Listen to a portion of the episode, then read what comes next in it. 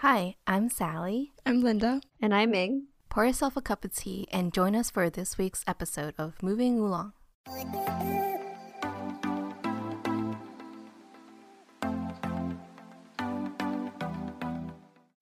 Hi, everyone. Welcome to episode 80. So, today we have a very exciting topic with a special guest, a renowned artist um, who Sally will be introducing later on to talk about ceramics and the process for that, being a small business owner, and a very unique uh, firing method that we are very excited to learn about. But before we get into that, let's do our weekly recap. Um, Sally, why don't you go yes. first? um, let's see. This week, honestly, since the last time we recorded this episode, not much time has gone past, so like not much happened, but I still have a few things to report back on. So on Sunday, I went on a date with Kevin and we went to an open house like randomly like we we didn't plan to go to this open house but we were just walking down the street and we saw it was going on so we checked out the house and it was a really fun experience um to just be touring a house and we acted like we were a, young couple trying to buy a house. Wow. And I was grilling the real estate agent, being like, what is the market value of this house? Um, how many or when was this house built and stuff like that. So that was fun. And I really enjoy just like looking at interior design and figuring out the housing market. So I didn't realize my passion for that until Is now. Is this your real estate announcement? You've started your own company? no. no, it was just fun looking at the house. Anyways. Um, but work updates. You know, work has been pretty slow still this week, but um I went to this lab meeting lab party on monday and it was hosted by like a different department that our lab isn't technically part of but we just went because i collab with one of the, some of the labs there and hearing the postbacs there talk about their experience in the lab was very jarring to me. Like it really made me realize that everyone has a different experience depending on their PI and like the lab that they're in because there's these two people that we work um that I collaborate with and like their PI is super nice and they were telling us about how like their PI treats them like her children and they oh. go over to her house to have dinner and stuff like that. And I'm like, wow, this is like such a different life than what I'm living at work. But you know, to each their own. Um so yeah, I don't really have any other updates besides that. Just some observations throughout my week we went climbing yesterday on Monday, and I feel like we for I at least personally I've regressed in climbing because we took a week long break. Yeah. What about you guys? Ming? I also had a rough climbing day. I feel like this is this happens sometimes though, where it's like some days you're just not doing as well as like when you sent a bunch of climbs the day the last time you went. So it, it's demotivating but also motivating like you know that you can do it so in some ways like oh i'll just come back and do it again but sally and i were stuck on the same damn start that we couldn't like get like mm-hmm. to the mm-hmm. next move and we tried it so many times and i got scolded yeah that was really demotivating but uh i think my life is just going at like 5000 miles per hour and i'm just holding on like why not get run over. Um, I don't know, like going from like moving in, doing the Halloween mm-hmm. party, um, starting work. I don't, it was just so much, I guess, so busy. And I've just now finally catching my breath, um, like being alone, I guess, because Stefan flew back to California today. So this will be my first night alone in the house, I guess, or alone in my room, which will be, I guess, nice because as an introvert, I need like some recharging time. And it just felt like so much was happening. Work is still like probably the busiest it's been just with everything that's going on, um, like in Congress and just generally, I guess it's been busy. And then getting used to like living alone. I cooked my own meal tonight and I, eh, I didn't have a rice cooker, so I had to cook the rice by like pot, and it was so hard. Oh gosh. and it's just, I just need a breath. So I'm hoping that like things will settle in. I'll get used to living here and I'll get into routine. But I'm the type of person who like I need a routine, and if I don't have one, I feel really like thrown off. So, but I'm also like really glad I'm here in the city and like doing this new thing. It's not as scary as I thought. So I don't know. It's a toss up. Linda, what do you think? Has your life been going 5,000 miles per hour? It has been really busy. Like I told Ming when I came over again that I felt like I was living like a fugitive because I was like had the same bags for like four days. Because I like went straight from the metro to Ming's house and then we got bagels from this place in our neighborhood and that was really Mhm. cute. Um I'm glad like I guess Carlos organized I it. saw or on something. Venmo. you were just Venmo stalking us. Oh. no, because I was on Venmo for other things, But I but feel like with Venmo and like Life 360, you can put together a full itinerary of what we've been up to. Yeah. I can just piece together your entire day without asking you. We don't need these recaps. you, oh, you can check the Google Calendar, listen to the podcast. Our whole life is basically on Mhm. on the app, but Big Brother is watching. yeah, I don't know. I feel like there's been a lot of social engagements. Like Mm. we went climbing. Mhm. Um, Linda was a soccer night- mom. For once, she was the shuttle driver. oh my god, that like took all of my energy. At the end of the night, I was like so stressed out. I was like texting Ming. I'm like, oh, I feel so foolish. And then I like drove so. Well, I guess it wasn't It was terrible. not bad. It was Like, not bad. It was fine. Yeah, it was just you know, being soccer like, mom. Yeah. I guess it's driving a lot of people in bringing M's car for the first time. I was like, I the Mrs. car has to be intact, and people's lives also has to be intact, which I Yes. guess is not a high demand. Anyways, yeah, I also did not send anything last Mm. night. Um, so I don't know if that makes me more discouraged or more encouraged to, to like go hard, but Encouraged. I don't know. I don't know. And I guess like also I have my the comic deadline on this weekend. Um so I'm like rushing it Mm. right now cuz I want to have it have it done and I kind of feels nice to rush this because it feels like it gives my life a purpose um than like working and things like that because I really don't think about that stuff outside of my timed hours, which I guess is a good thing. But I missed having that like the drive, putting in the hours, and then like Mhm. all that like thing, which gives you like a big project and it gives you like a sense of ownership. So going to finish that and hopefully move on to something new. Well, we have another artiste in the house. Is that the transition? Shall we move on? Wow, transition, Sally. Okay, welcome back to our episode. Um, today we have on, as Linda said in the intro, um, my good pottery teacher, Tim Sherman, and um, just a little introduction into how I got into pottery personally. Um, I think my first pottery class was at TUMD, like during my undergraduate time. And I honestly just chose to start taking pottery um, like last semester of college because I was like, I wanted to make use of all of the resources that the school had to offer. So I was like, let me try this out. And um, unfortunately, it got cut short because of COVID, but I still had a fun time in that first class. And then uh, when I moved to Frederick, I like, and I started working full time. I kind of wanted something else to do besides work, like after work. So I looked around and I found this pottery studio that offered a bunch of different classes, um, different levels, and like um, different types of pottery too. Like you can do wheel wheel throwing pottery or hand building pottery. So that was really cool. And I Tim's class happened to fit into my schedule, so I've been taking his class. Um, yeah, and that's how I got into the pottery, and I talk about it a lot in this Yeah. podcast. I think so.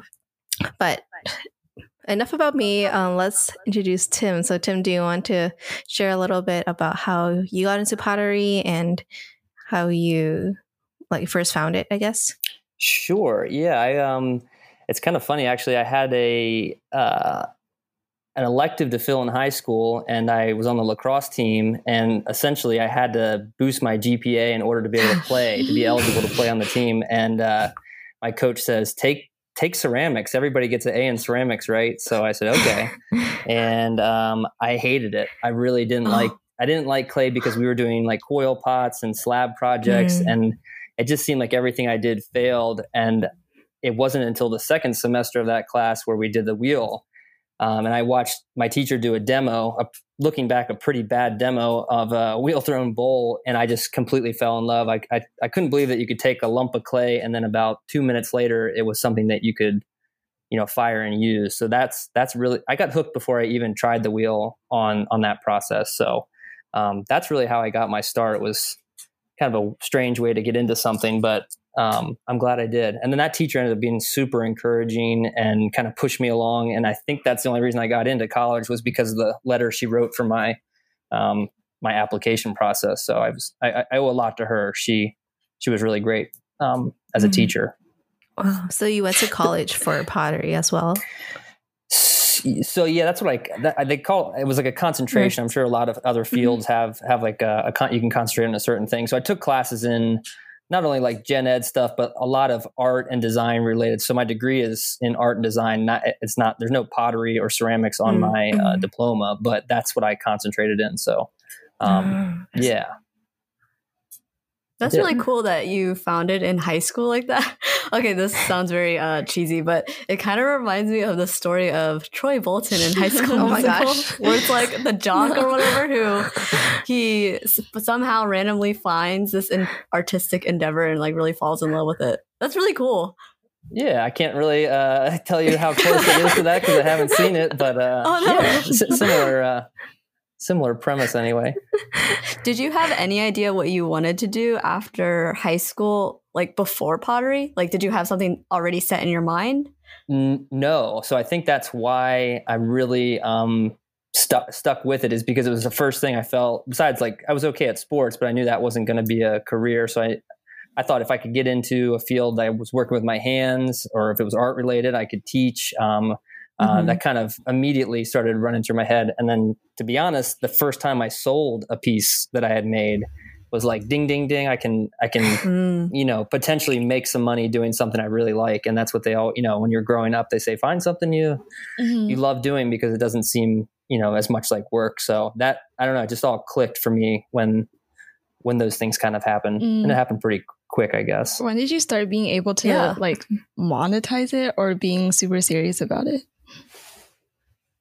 So it was that's what that's what I'm saying. It was early on. Somebody's like, "Oh, I'd like to buy." It was probably one of my mom's friends looking back now, but it was like, "I want to buy that." I'm like, "Really? You give me like cash for this?" And I, you know, so of course it wasn't a lot of money, but that got me like rolling um, as far as like I can make stuff that I want to do, and then somebody somewhere down the road will probably pay me a little bit of money for it, and then it's kind of grown from there, of course. But um, yeah, I think if I hadn't started in high school, it probably I probably wouldn't be doing what I'm doing now, just because the the ladder to climb to make enough money to make a living is is not easy. If you were just starting Mhm. today and having to Mhm. to build up, you'd have to um, really put a lot of work in. And luckily, I kind of had it not easy, but I had a long time to do it. Mhm. Looking looking back now, of course, I didn't know that at the time, but Yeah, because Chloe How had it in did you school. like build up your?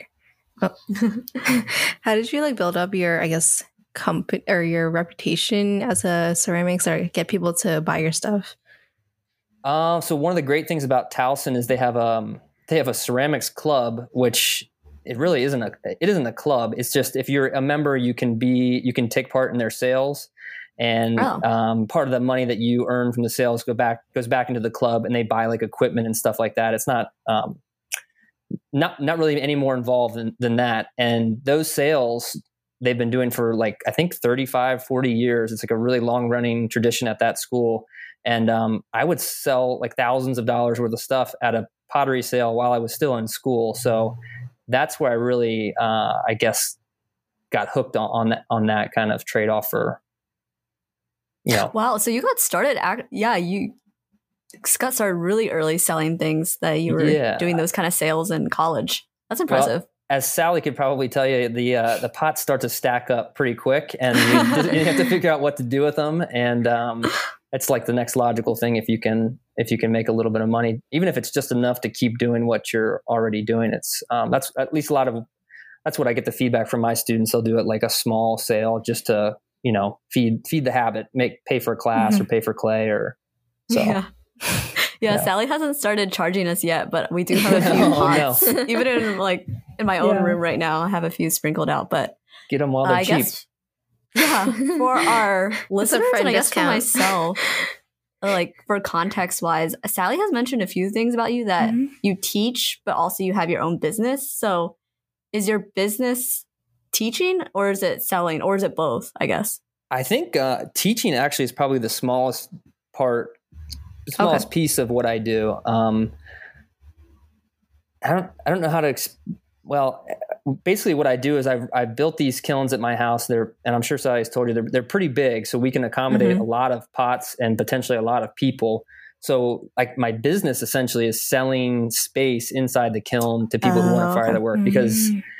Of course, if you live in an apartment or a neighborhood, you can't have 20 feet of fire shooting out of your chimney uh, during the weekend, but uh, we we can do it here. So um, there's a, and it's pretty amazing. And I never expected it to happen, but the draw for this type of firing process is um, it's pretty far reaching. People come from all over the place to do it here. Oh. And then it's really nice to be able to do the class where I'm going to be teaching anyway, but then teach it about the wood firing process. It's kind of like, I don't know, putting a few eggs in, in one basket instead of spreading out all over the place. And, um, but I'm, I like it so much that I, I think it's uh, just natural that I'd want to share it with other people. So hopefully that conveys when, when we do the class. So, Mm. Mhm. but that's Yeah. so that's the biggest part is Mhm. the actual like firing process um, and then i teach and i do some like private lesson type stuff too but not um, not really enough to it's a uh, that's a pretty small piece as well and then of course i sell work so that's pr- probably pretty close to equal with like the revenue that i'm making doing it's probably more honestly than i'm doing make selling the kiln space and then an, another Mhm. thing I do is I build these kilns. So I've built several of them for um, you know other potters that want to get into the same the same kind of similar thing that I'm doing. Oh, so they're like all in your, whole house. life is Yeah. all like pottery. Yeah, yeah. Uh, it's it's a big part of my life for sure. In fact, I'm doing more. You know, I don't know how much you want to get into other stuff, but I'm I'm doing. I also got a contractor's license too, so I'm building not only the kilns but sheds and shelves and you name Wow. it, studio Ooh. stuff too for people. So Wow. How do you Yeah. balance it all? There's so many different I parts don't of think your. I don't think I do a very good job of it. Honestly, it's. Uh, I just say yes a lot. I think is is uh, my problem. Um, Mhm. But yeah, it's tough. I I try to uh, I try to make everybody, um, you know, as, as happy as possible as far as like the results of the firing. And then when I'm doing these projects, I take a lot of pride in like the craftsmanship and the and the work that I do for them. So uh, it's tough, Mhm. but I, I like doing it. I don't think I'd want to do anything else at this point. But um, yeah, yeah. Well, we talked to a, a previous small business owner. We were asking her what what if it was hard to, you know, put your income reliant on your hobby, basically, or your passion. So, have you ever felt that where like you started pottery because you enjoyed it a lot, but now your income is reliant on it? I suppose. So, did you ever like lose love of it, or you're still going strong? Well, I guess I guess I should have told you the full story. I worked um, full time for my father in law up until I, Oh, I quit that job December thirty first, two thousand nineteen. So, like whatever that is, a year and a few months Uh, ago. Yeah, New And Eve. then, of course, we know what happened in 2020. Uh, so I was on my own, and then boom, there's Wow. a pandemic. So I thought I was, uh, I thought I made a huge mistake because that was like a relying only on what I was doing myself, not getting a paycheck anymore. And um, yeah, it felt I felt really bad because we had a little, we had a baby, and we had another baby coming. So that was I felt really bad, but it ended up being uh, just for what I'm doing, the way I, like I told you, I'm renting space to people who don't have kilns. The pandemic also had people at home making pots in their own studios and no place to fire them. So there was no studio open.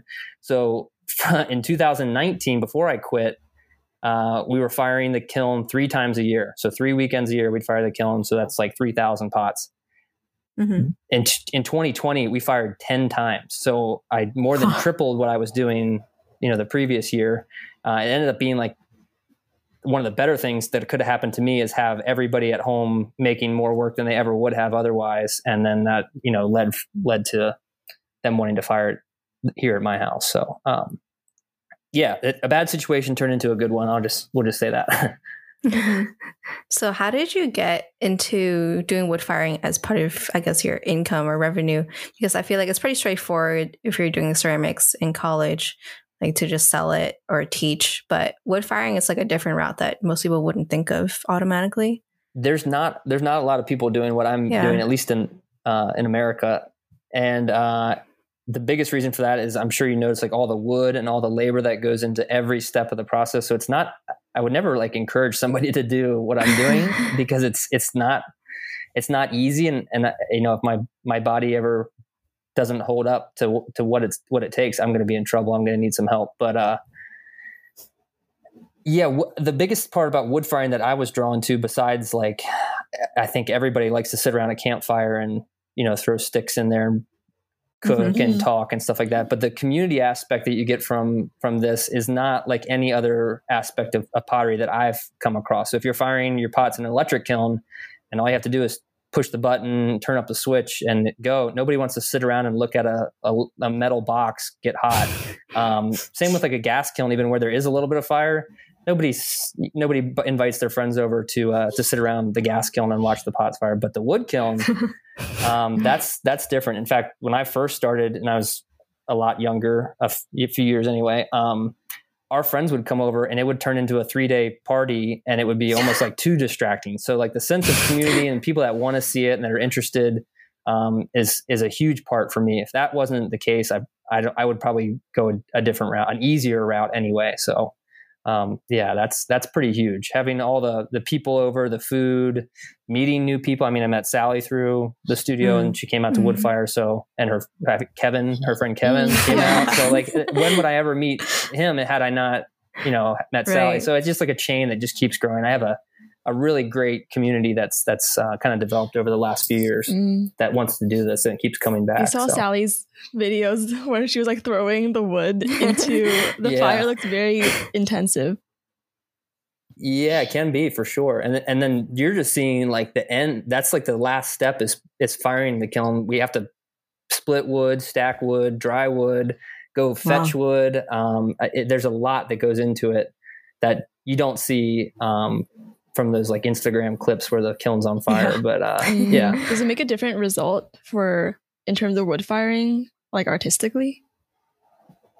Yeah, for sure. Um, you could probably just, I'm sure Sally could show you a pot that she's fired at the studio where she's applied a glaze and then one that came out of the wood kiln. And, and I think the, the obvious, I mean, I think a lot of the results are pretty obvious that it's not done the same way. Um, and then I'm doing a lot of stuff where I'm trying to make the glazes run as much as possible and not have them destroy themselves, if that makes sense. So I'm pushing it like to the edge.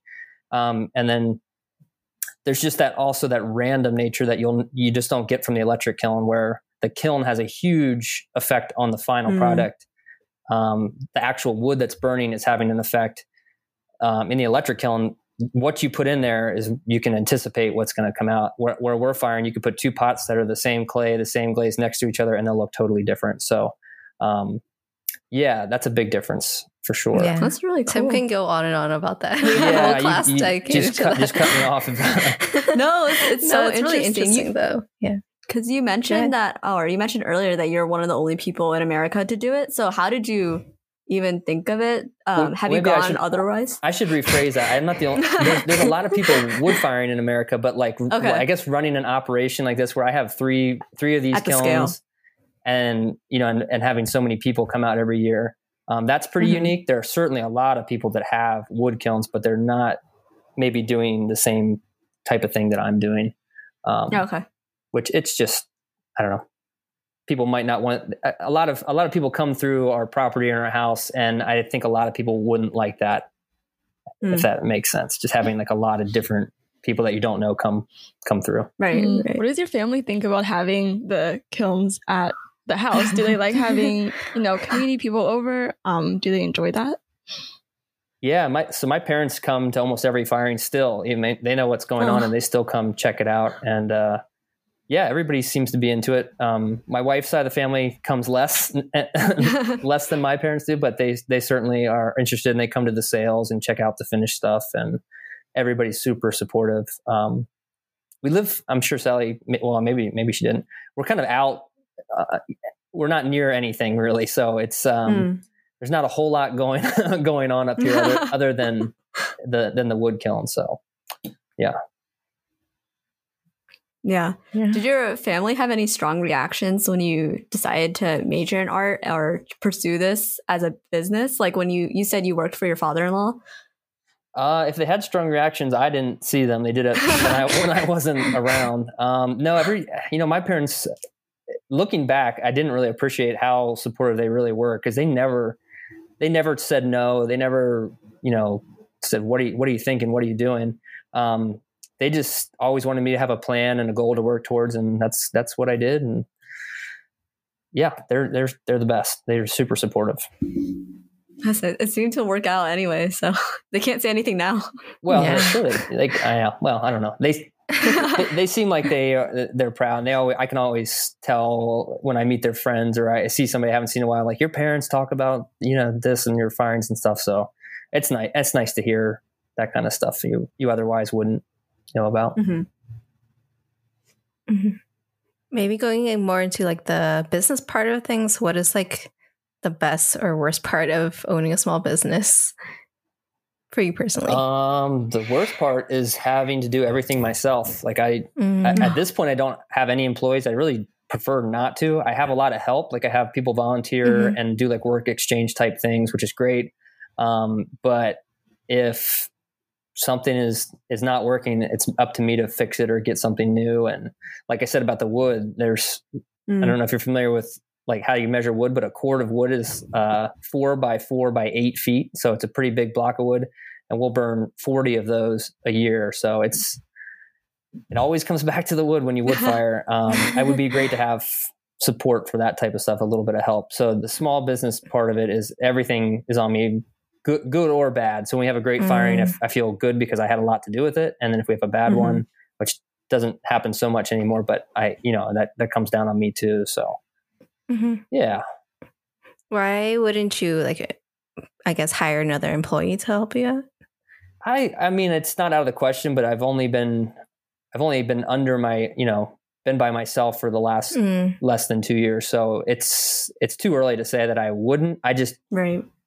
I want to be more, I'd just say more comfortable uh, with what's going on before I bring somebody else into it. And, and, you know, that really ups all the, uh, you know, the insurance and the tax stuff. And it's just a Yeah. huge additional step to, to have, which I would have more time to do if I had somebody helping with the other things. So it's That's one true. of those straight out. Yeah. I mean, once I hire one, I'm sure I'll keep, um, Yeah. the best has been like, I'll have college students that want to do a work exchange where they fire their, their pieces here and use my studio in exchange for labor. So that's that's been Mhm. really nice. Mm. And that's how I did it. That's how I started in, you know, wood firing in college is a, a work exchange type of situation. So it uh, it worked.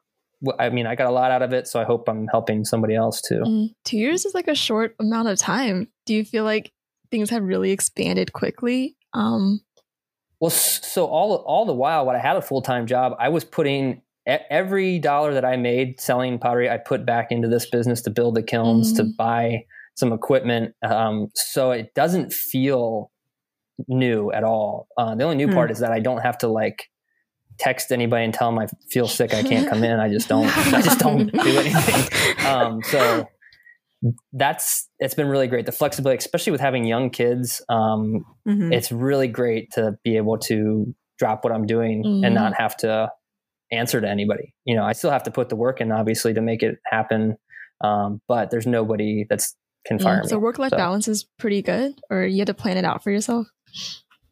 It's it's good. It could certainly be better. Yeah. I'm sure anybody would probably say the same thing. Um, but I the best part, I guess, like I know a lot of small businesses aren't necessarily at that person's house, and my operation is for the most part it's here. So if I do have to do if I have to pick up the kids or just you know whatever, I can I can do it because I'm already here. I don't have to run home or Mhm. or anything like that. And we also have my parents are so close. Um, without them, I would probably have a different answer because they always fill in when we need somebody to watch kids and and and help out. So um, I've got a I- I've been really lucky, I guess. It's it's another.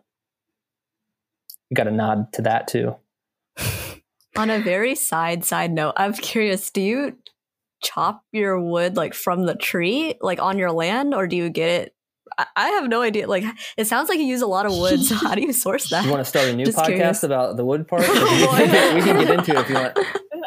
So I guess I'll give you the rundown really quick. So we have a little bit of woods here, but I, I never cut down anything that's living. Um, it's all either fallen okay. over like storm damage or at this point, so many people know what I'm doing. I'll get a call. In fact, I got one today. I went to go look at a tree today. Um, people say, I have this tree coming down. Um, Oh, it would so save me a little bit of money if you come get it and then you can have the wood for free. So um, I never pay for wood, which is really great. But a lot of times I have to go pick it up, and it's almost always dead trees that are like hanging over, you know, a house or a fence or something that somebody wants taken down. And then um, my best connection, there's a sawmill right down. Like I said, we're not near a lot, and there's a sawmill right down the road. And uh, he will bring me like like when they mill a tree, there's a lot of, of waste around the outside edge, all the sapwood and the bark and stuff like that. So I get um, his waste for free. So he's looking for a place to dump it, and I'm looking for free wood. So it's a great uh, trade off for both of us. So Yeah, it's a great connection. Yeah, that really speaks to like your community, I guess. Not just the the Mhm. firing part of it, but also like sourcing the wood. It sounds like you have really strong yeah. connections. Yeah, and sometimes too, That's I'll come cool. home and there'll be wood in the driveway. I don't even know where it came from. People, you know, people know that I go through so much. They'll just come and dump, um, you know, tree companies and stuff like that. Will will drop it off. Oh, that's cool. Are you ever in a shortage of wood, or is it always like too easy to find the wood? I hate to say it's too easy because as soon as I do, I'll bite my tongue. Oh, right, yeah. right now, I- right now I have a, a lot. I have two years worth that needs to be processed, um, and Huh. uh, it just kind of all you know.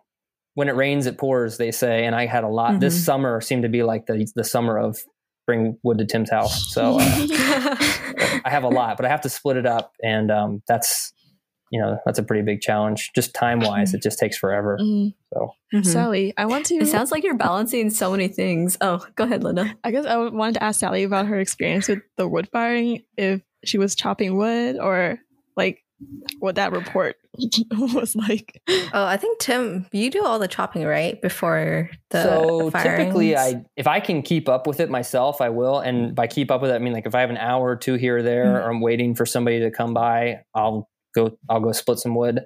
Um Mhm. but in the past we've had it's actually kind of fun. We'll have like a like a we call them kiln days where people will come and you, you kill like clean up the kiln from the previous firing and then process wood. And we'll have you know 20 people out there re, you know cutting wood into small pieces and then stacking it. And uh, that is great. So having like 10 sets of hands or, or 20 sets Mhm. Um, you can imagine how just one of me if you can multiply that out even if it's for a few hours i get so much more done but i also have some Mhm. machines that make it pretty tolerable if i had to do it like with a you may i'm not I doing it by hand. I saw your rig with- that you made on your story. oh the little The sawmill the one that yeah, yeah the yeah i think thing it's pretty goes cool sideways. Yeah. Yeah, and cut some, cut some lumber with with that. That so that's not for the kiln. That would take that would be Oh. ridiculous. To, but that would be made for like making boards or like I make Mhm. pedestals to display pots on. Uh, it's just too slow. But I have a machine that will split wood. I just have to sit in there and flick a button, which is not. You know, listen to a pod. I'll listen to your podcast next time I'm out there. Yeah. yeah. But for me personally, I haven't split wood at for Tim. I think for I guess the people that just rent the space and like for us as students for the wood firing, we just participate in like the look. Oh, we don't do the loading actually. We just do the firing, the actual firing, and then the unloading.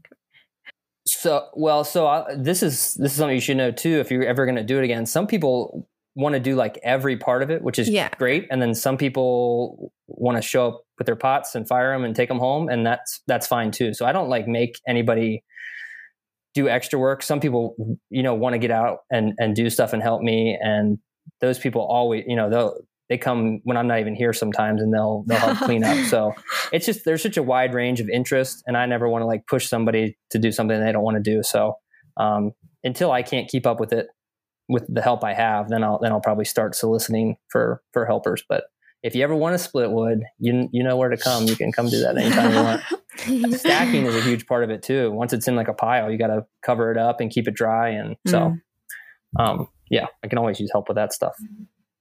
Sally, do you see yourself becoming that involved, or do you just like it as is right now, where you go to class and then you do some occasional pirates? Just curious. Uh, maybe you talk about I it a lot. wasn't, yeah, I think it is really fun, and I really like how you can be so involved in the whole process. But for me personally, I don't have that much time, so I'd Yeah. like to be more involved, but it is hard.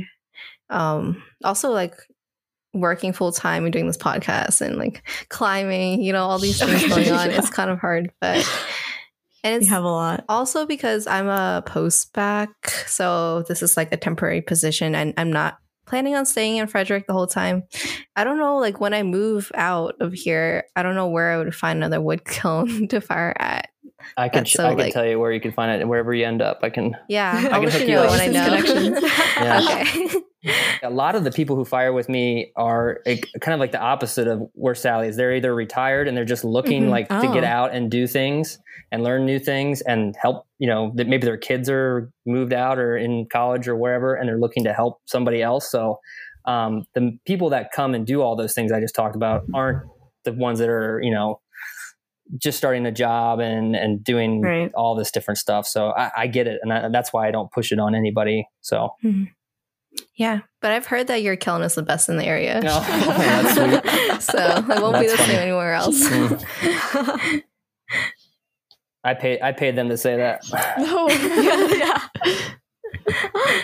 the topic though, I mean of it taking a lot of time is what I wanted to touch on, I guess, because it seems like your your work days would be so full between the, all of that maintenance and then like teaching and everything. So, um, do you have a favorite part of the day, or like what does your typical day look like if it is typical at all? Yeah, that's the thing is uh, what I'm doing like at this very moment is not there's no typical day really. What I would like to do is I like to make pots in the morning like from, you know, maybe like 8 to lunchtime, like 12:30 or something.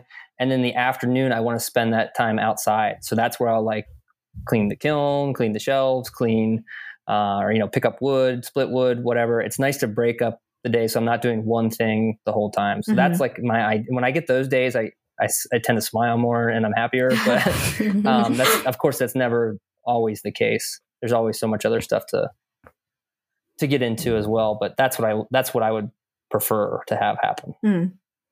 Did you pick up teaching more as just like another revenue stream, or you wanted to share your love, or I mean, in between, I guess? I didn't have I didn't really have a plan teaching. Somebody said you should teach a pottery class, so I did. And um, uh, where where Sally's taking classes now in Frederick, I was I was the first teacher they had um, when the first owner opened it. She she, you know only had a couple of wheels and just wanted to see if it would work. So I've been teaching there since she opened. It's almost ten years now, which sounds crazy when I say that out loud.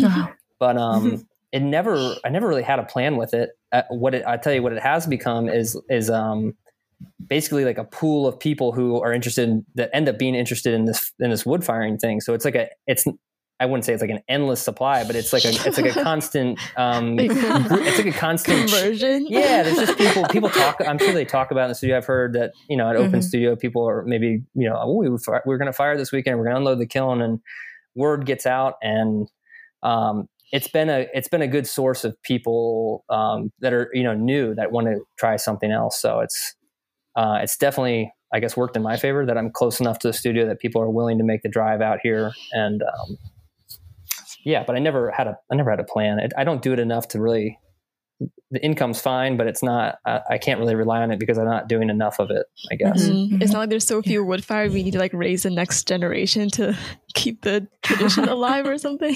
Yeah, I, sh- I should really. Yeah, I should get into elementary schools. In fact, I do demos in elementary Oh. school. Sometimes my mom was an elementary school teacher, and they they all got a Oh, that'd be so cool. yeah. They loved it. It was fun.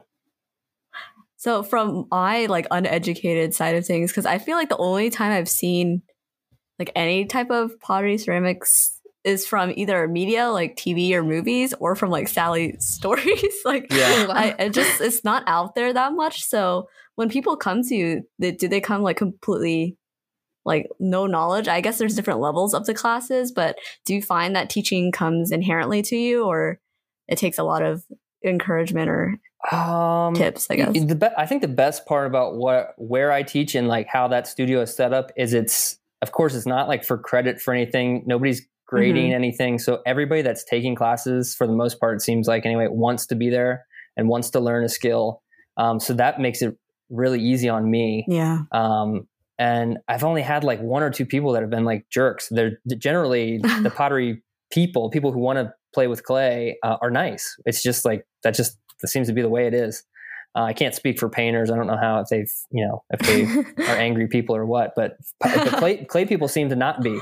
So um, yeah, I don't want to say it's easy. I try to put a lot of thought in, especially the wood fire class, because um, the people who fire with me generally go on to fire other places. And if I, you know, instill bad habits or tell mm. you something that's not right, or if I make something up or you have a bad experience, um, like I said, there's not a lot of these out there, so everybody would know about it. Mm, if, if, you know, yeah. over time, yeah, yeah, yeah, I feel a certain sense of responsibility to mm. to to train people well enough that they could they could go somewhere else and have a you know a good experience somewhere else too. That's kind of the, the goal. Mm-hmm from these classes, have you trained someone who's also be- turned out to become like a full time potter like you? Or is everyone Ooh. still just a hobbyist? Um, yeah, I have a, a couple actually, and uh, one of my students, actually my very first student at the Frederick School, she moved to Connecticut and and she uh, she sells pottery now. That's what she does. so influence. that was pretty wow. cool yeah, something like that. Um, but and then another another good one, Tammy. I don't, Sally, you probably weren't there when Tammy still. She used to own the studio, and then there's a little store next she door. She filled in for you, so oh, okay, right, right. Yeah. So she, um, wh- when I first met her, she was making like wedding registry, just very like simple forms, but like really nice stuff. All cone six, which is just like uh, electric kiln fired, so very predictable, repeatable process. Um, mm-hmm. And last year I just built her a wood kiln. So I've converted, converted, you know, that, that was pretty gratifying because I think she told me when I started building my kiln, she said, nobody's, nobody's doing wood firing anymore. And she has a kiln now. So it's kind of funny how, you know, you can rub off on people if they're, if you're around them enough. And, yeah. Um, so she's doing something similar to me, but on a much smaller scale with a, a small group of friends, not, not so much like a student base, but some of her friends she sells space to. So do you ever talk or are you ever in contact with your old high school teacher to tell them that this is how you turned out? Oh yeah, she knows she knows all about it. Um, yeah, I, and when I was in college, when I when we'd come home for like Thanksgiving and Christmas break, and and the high schools were still in session, uh, I would always go and do a demo for her classes, and oh, she oh, she cool. was really grateful that I would do that. Um, um, but I haven't talked to her in a little while now. I d- I don't know what she's up to. I think she's still teaching art somewhere. I know it's not at the same school I went to, but um, yeah, she knows. She's come up to a firing and she was. It was neat to see her her reaction to the whole thing. That's yeah, because really cool. it's like it is her little or your decision, I guess, to join the class, but also her influence, and now your influence. It's like a legacy. That's really cool. Yeah, impact. Yeah, yeah, yeah. the legacy. I actually had more arts in high in high school because we were all like science and tech. Oh yeah. Mm-hmm. Well, I sh- I really wish I paid more attention in chemistry class because ceramics is all chemistry. I mean, oh, Sally, chemistry. I think that's another thing that draws. that's another thing that draws me to ceramics. I guess is all like the react thinking about how things react. Yeah. Although I don't know the chemistry behind it, but just the thought that things are going on is pretty cool. it's inc- it's incredible yeah. what's going on, and I wish I knew like a fraction of what actually is happening. Like I can have like a mm-hmm. sense of what's going on, but you know, it's so I feel like such a, a, child when it comes to like realizing what is actually happening. Mm, the science of art so, is pretty interesting. Yeah, yeah, for sure. Mm-hmm. My cousin does pottery, but she does she's like doing it in Tokyo pretty seriously, but she does like painting on pottery, which I think is pretty different than like making pots itself. So is it like a combination of like artistic vision and like function, or is it just like they are display pieces mostly? Um, I mean, I can't speak for her without s- seeing her stuff, but um, yeah, for you, I know. Work, yeah. Oh, yeah. So, so, I I've been thinking a lot about that lately because I've done a few of the I've done a few podcasts now, and uh, I did some lectures while um, last year while the pandemic was going on for some colleges, like guest guest lectures and stuff like that. And they asked similar questions, and um, I think I think I try to find a balance between my work being um, something that you can and should use every day if you want to, and then something that you could also um, be proud to like show a guest if it was sitting on your shelf or your mantle. So there's like a, I don't know, I, there's like a there are people that are only making things that are intended to sit on display and there are people that are mm-hmm. selling you know making a thousand mugs a month and set, trying to sell volume and i'm i fall somewhere i think in between where i want you to be able to everything i make is intended to be functional but some of it i i personally think is isn't pretty enough or nice enough um, or successful enough that it stands on its own as like a like a an object that you could enjoy without having to actually use it just a, a visual thing so um, ex- of course, if you're painting on your pieces, that's you know you're directing somebody to look here like that's like a, a cue like here i am so mm-hmm. i'm not mm-hmm. doing that but i am um, trying to make visually interesting stuff yeah mm-hmm. mm-hmm. yeah because sally makes a lot of different things like teapots and also like the the bubble planters which are like very cute and not just like the same kind of like pot you know there's like a large variety mm-hmm. Sure. Yeah, it's endless. Yeah. If you if you can dream it, you can you can make it with clay. That's one of the best things about it. It's it's incredible. Mm-hmm. So in your classes, do you have to teach? I guess you have to teach the actual how to make it, but do you ever teach the artistic side of it, like um, I, I guess the shapes, common shapes, or you just let people's imaginations run, run wild?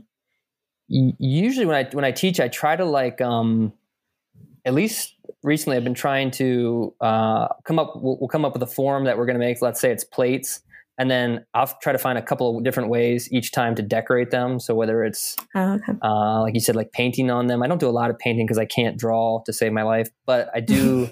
um, slip is is like liquefied clay, so I, I do a lot of like brushwork with slip. So it's not necessarily like an image, but like a texture or Mm. Uh, something like that. So I'll try to like within a certain form, I'll try to find the best ways, or at least suggest ways to um, like improve the surface is uh is what I is how I would do it, I guess. Mm-hmm. Tim, how did you find your style of pottery? Because you're you have a very distinct style, and like everyone's always like, once we see your pot, we like we know it's Tim's pot, even oh, without your um, st- little stamp on them. Yeah, I think for a long time I copied the people that I like. I think a lot of artists probably do this, where they where they imitate the um, you know the artists that they admire and i did that for a long time and i looking back on mm-hmm. pots that like like my mom has a you know pots from every year that i've ever made anything so looking back at those i can kind of see like which stage or who i was looking at at that time um, and then eventually i kind of I, I think I started making things that like stood out to me and I would keep those things. And I still do this today. Like when a pot comes out that I really am, am happy with either it was something that I've never seen happen before or it was something that I was trying to do and it worked. I'll, I'll hang on to those pots. So I have like a little library, and by a little, I have a couple hundred pots of my own that um, I've kind of just like one or two every fire, and I'll hold on to them. And um, I think that's how I developed that style is looking back and like, okay, this is there's something here, and I want to build on this. Um, so I think that's kind of how it happened. The little square I put on everything, which I think is probably the easiest way to identify it, is um, uh, a lot of potters and collectors call that like a chop. So it's like a mark that doesn't have like initials or a name. It's just a mark that you can identify somebody by. And um, that is a stamp. It's actually the back of a stamp that my grandfather, he, he didn't, I, I, inherited a lot of his tools when he passed away. And he had a, a collection of these metal stamps and they had numbers and letters on them and that's the back. So the little square, the little diamond that I stamp on my pots is the back of one of those, and um, mm-hmm. it's just kind of like a little homage to him because he's the one who really, you know, got me wanting to work with my hands, work with tools, mm-hmm. and then um, it actually ends up being pretty like if a cup doesn't have a handle that little stamp is a great place to stick like your finger like the tip of your finger to hold to actually like hold on to it as a grip so um, it's got like a hidden purpose or like an unintended purpose and mm-hmm. then um, yeah, kind of an identifier too. Yeah. How would you describe your stuff? Like, I think for me, I would say it's like pretty rustic or like organic, but you probably have better adjectives than that. Oh, that's yeah. I think you nailed it. I guess I don't know. I don't know about rustic necessarily. I think um, I think it's uh, like I said before. I try to like push the limits of like how much I can move. Like I, you can heat these glazes up, and as they melt, they start to move. I try to push the limits of how far they'll move before they they ruin themselves. They'll run off of the pot at the bottom. And um, mm-hmm. I think that in like combination with the forms I use, so like pots are typically described as like tight or loose. and that you, you know that you could probably use that for a lot of different things like architecture or anything like that.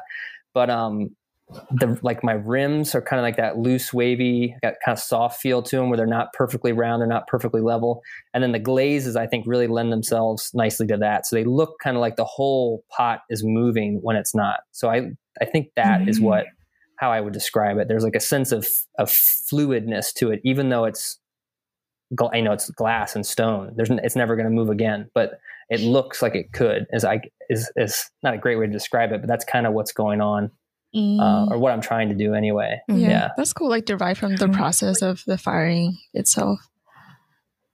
Yeah, absolutely. Yeah. Yep. Mm-hmm.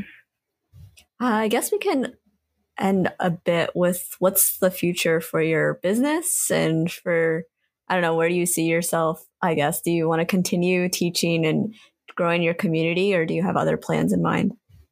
Um, yeah, that's a good question. I think these last two years have been a good kind of um, barometer on like both the dem- like how much demand there is for what I'm doing, and then also like what I actually want to spend the most time on.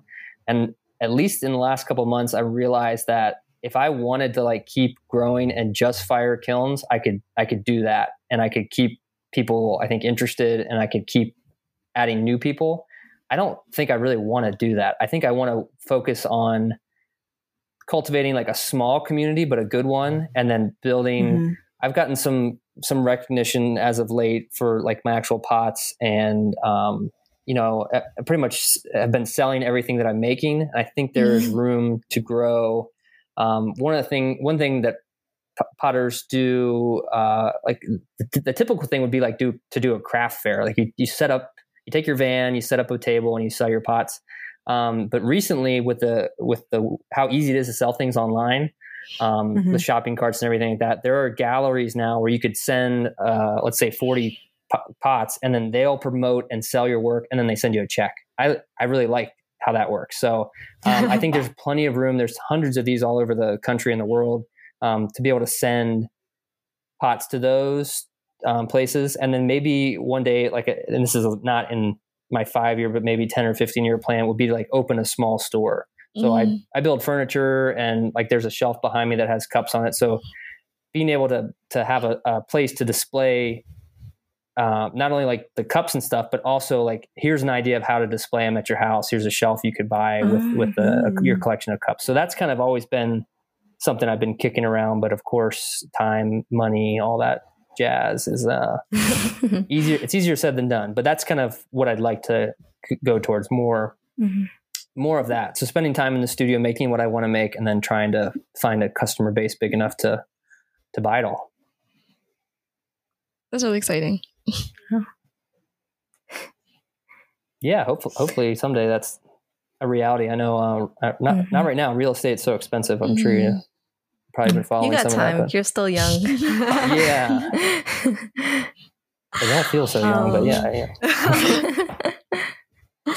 I guess we can conclude the podcast. Thank you for coming on, Tim. I think it was very illuminating to hear about this because we've only heard it from Sally's side as a student and hearing her excitement. But I think personally for me, I was very um, surprised, but also it makes sense the community that you form with your wood firing and just with gathering the wood and everything. Um, it's really comforting because I feel like at our age, since we just left college, we're like trying to find that community that was built in on campus. But hearing about Sally and how she's making friends in her class, and then you have a larger community, it's like it's nice to know that there is ways to form connections with people outside of work or outside of school. So yeah, thank absolutely. you again for ha- coming on. Yeah, thank you so much for having me. I'm I'm really glad Sally asked. So. Do you want to tell our audience where they can find you on Instagram? yeah, everything for me is um, Sherman Ceramics. So my website, shermanceramics.com, and then same with Instagram, just Sherman mm-hmm. Ceramics. Um, don't really do Facebook, but those two, I post on Instagram pretty regularly. So if you want to see what's going on, um, like, and I only really post about the pottery. So there's kilns and, and firings and then making and then the finished pieces. So it's a really good way if you want to see uh, what goes into what I do. That's the best place to look. And then my website is, is much more like informational about kiln building and then like finished the finished product. So mm-hmm. yeah.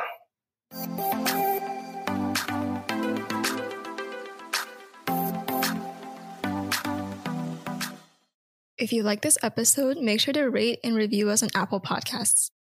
And you can find us on Instagram at Moving Along Pod and check out our Medium blog for all of our bonus contents. You can follow us there at movingalong.medium.com. Until next time.